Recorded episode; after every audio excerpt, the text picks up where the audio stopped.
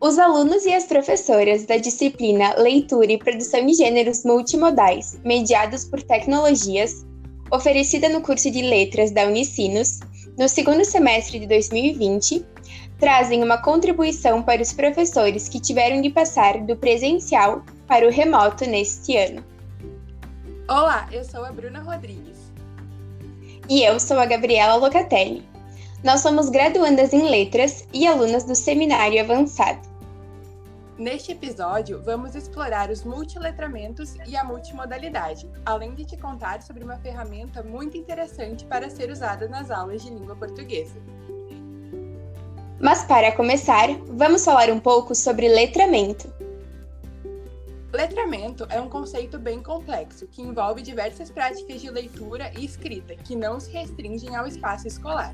Apesar de haver práticas de letramento escolares, existem outras também, que se fazem presentes nos mais diferentes lugares nos quais a língua está envolvida.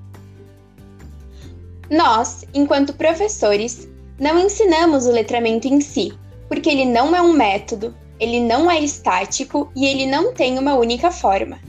Na verdade, ele é múltiplo, dinâmico e constantemente incorpora novas práticas e eventos, novas leituras e novos textos, conforme a relação entre as pessoas e a língua vai mudando e evoluindo.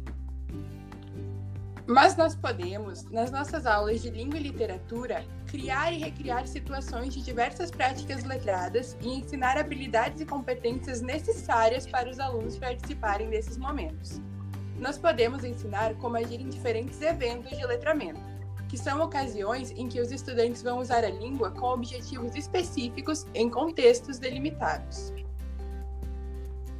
Nesse sentido, nós precisamos constantemente refletir sobre nosso papel enquanto professores de língua, repensar nossas práticas de sala de aula e planejar diferente para nossos alunos, considerando suas necessidades, suas realidades e o mundo ao seu redor. É preciso considerar também a língua falada e escrita, a língua que acontece, que é viva, que é plural precisamos ensinar a leitura e a escrita como práticas sociais, como possibilidade de agir no mundo, como formas de ser e estar sujeito na sociedade. Sendo assim, precisamos incorporar nas nossas aulas os mais diversos textos, gêneros e suportes que existem e que são utilizados no mundo real. Com os avanços da tecnologia, nós passamos a utilizar muito mais as mídias digitais online o que fez com que os textos migrassem para esses espaços multimodais de interação.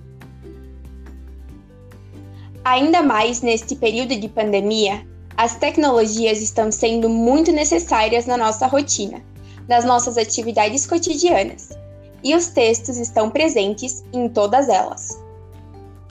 São textos com escrita, com imagens, com GIFs, com som, com vídeos. Esses textos online que encontramos nas telas e chamamos de multimodais não são mais estáveis, mas são dinâmicos porque assumem diferentes configurações, mudam constantemente, podem ser editados por, por diversas pessoas, direcionam para outros textos. Assim como os textos se apresentam com diferentes configurações e características, a língua, nesses espaços, também muda, se adapta, se transforma, se desenvolve. E nós precisamos abordar esses textos, esses espaços, essas formas de interação nas nossas aulas. E é aqui que entram os multiletramentos e a multimodalidade. Os multiletramentos consideram a multiplicidade de culturas e a multiplicidade de linguagens que fazem parte dos textos multimodais com os quais interagimos. Essa perspectiva dos multiletramentos evidencia aspectos que são bem pertinentes de serem desenvolvidos pelos alunos, como a colaboração, a interação, a valorização da cultura local e das múltiplas linguagens. A multimodalidade, que se refere a textos compostos de diferentes modos e muitas linguagens, verbais e não verbais, está relacionada com os multiletramentos porque são necessárias diferentes capacidades e práticas de compreensão e produção que são proporcionadas por uma pedagogia dos multiletramentos para fazer significar esses textos híbridos. Com internet de velocidade cada vez mais rápida, inovações tecnológicas estão mudando o jogo dentro da sala de aula, permitindo um maior engajamento dos alunos. Atualmente, temos inúmeras ferramentas e recursos ao nosso dispor, e um exemplo disso é o Peer Deck. O Peer Deck é uma plataforma que permite aos professores criarem apresentações para melhor interagir com os seus alunos em tempo real. Essa ferramenta nada mais é do que um aplicativo do Google Drive, e para acessá-lo, basta ter uma conta no Google, baixar a extensão e começar a criar. Os alunos podem acessar a apresentação tanto no computador como no celular, através de um código fornecido pelo professor.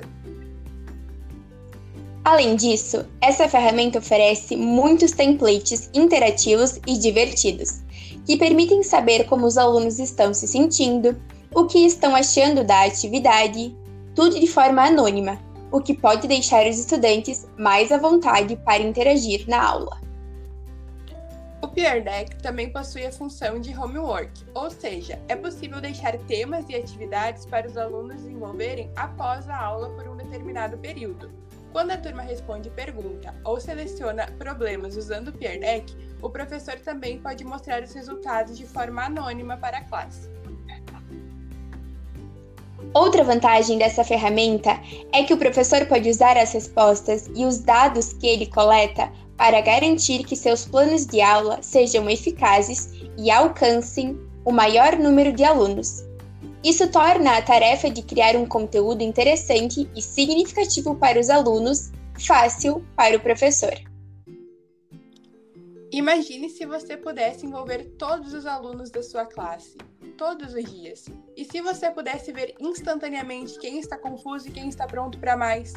Esse é o poder do Peer Deck.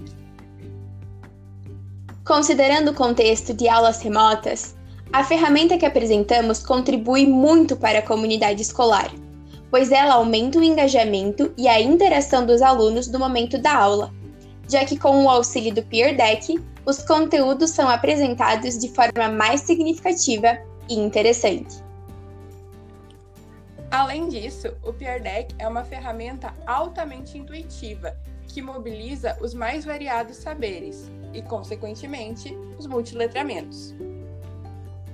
E mais, ele facilita e valoriza o trabalho do professor, já que ele possui inúmeras possibilidades para a elaboração de aulas e recursos que certamente irão captar a atenção dos alunos e contribuir para uma formação mais autônoma e responsável. Nosso episódio sobre multiletramentos e multimodalidade fica por aqui. Esperamos que nossas contribuições sejam úteis para as tuas aulas e que tu possas incorporar essas reflexões nos teus planejamentos. Acompanha a nossa playlist Multiletramentos na Prática 2 e fica por dentro desse universo. Até mais!